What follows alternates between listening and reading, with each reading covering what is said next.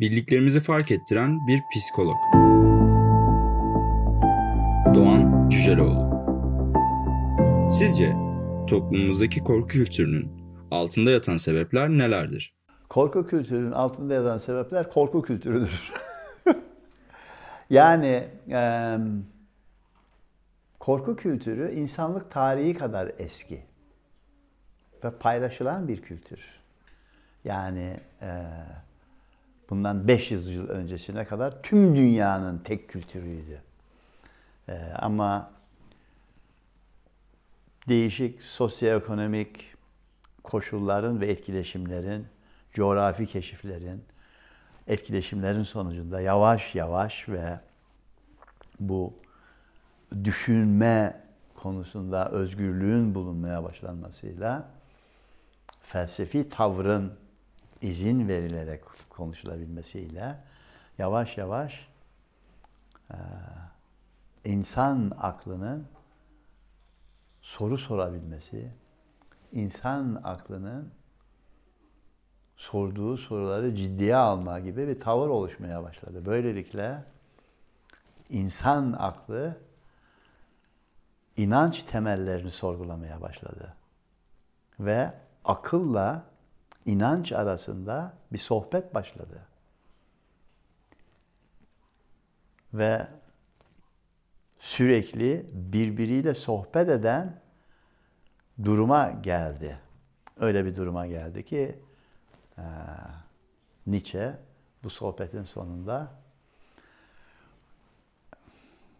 aklın kabul edemeyeceği e, inancın ölmesi gerektiğini söyledi. Ve ona göre bir akım başladı. Bu tabi resimde, müzikte, romanda, tiyatroda muazzam eserler ortaya çıkmaya başladı. Klasiklerde. Ve Batı dünyası enteresan bir şekilde aklı güçlü duruma sokmaya başladı. Hazreti İsa Latince bilmiyordu ama enteresan bir gelişimle Roma İmparatorluğu'nda İncil Latince'ye ve bundan dolayı da bütün rahiplerin Latince İncil'i ezberlemesi ve anlaması durumda ve halk Latince bilmediğinden dolayı İncil'i anlamıyordu. Ve sakın ha izin verilmiyordu Latince'nin dışında. Ama Luther diye bir Alman bir dakika dedi ya din gibi son derecede önemli bir aşkınlık kaynağında anlamadığın şeyi ezbere senin hayatına nasıl yön verebilir? Ben dedi İncil'i Almanca'ya tercüme ediyorum dedi. Protesto etti. Protestanlar kuruldu. 70 yıl kanlı savaşlar oldu.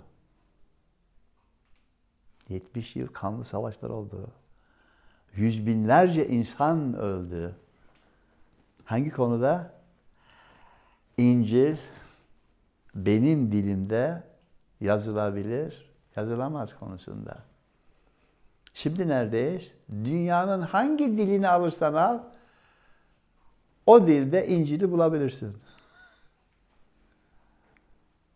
Bulabilirsin. Ve bu o kadar doğal geliyor ki. Anlamadığım şeye ben nasıl inanırım diyor. Henüz daha bunu konuşmaya dahi başlayamadık. Akıl ve inanç birbiriyle sohbet içerisine girebilmiş değil. Ben çok sormak isterim böyle din konusunda bir sohbet açıldığı zaman bir ortamda. İyi Arapça bilmeyen birisi iyi bir Müslüman olabilir mi diye sormak isterim hakikaten ve cevabını çok merak ediyorum. İyi bir Müslüman olabilmek için mutlaka iyi Arapça bilmek gerekiyor mu? Bunun değerlendirilmesi lazım. Evet gerekiyor dendiği zaman ona göre bir tavır içerisinde olacaksın. Ona göre bir tartışma açılacak, akıl devreye girecek. Hayır. İyi Arapça bilmek gerekmez. Önemli olan Kur'an'ın ruhunu anlamak lazım. Oradaki değerleri keşfetmek lazım dendiği zaman o zaman ona göre bir yol alacaksın, izleyeceksin. E bunu tartışmaya başlamadık henüz. Niye başlamadık? Bunun başlaması bence hakikaten e, dini alanda liderlik yapan düşünürlerimizin özellikle ilahiyat fakültesindeki düşünürlerimizin sorumluluğu diye düşünüyorum. Belki de başlamıştır da ben bilmiyorum. O bakımdan e, belki yaygın olmadığı için bana kadar gelmemiştir. Ama çok önemsiyorum. Çok önemsiyorum çünkü ben manevi yaşamı, bu aşkınlık yönünü bir insanın en önemli değerler haznesi olarak görüyorum. Hayat orada anlamını buluyor. Çok, çok, çok önemsiyorum. Ondan dolayı gayet saygılıyım ona.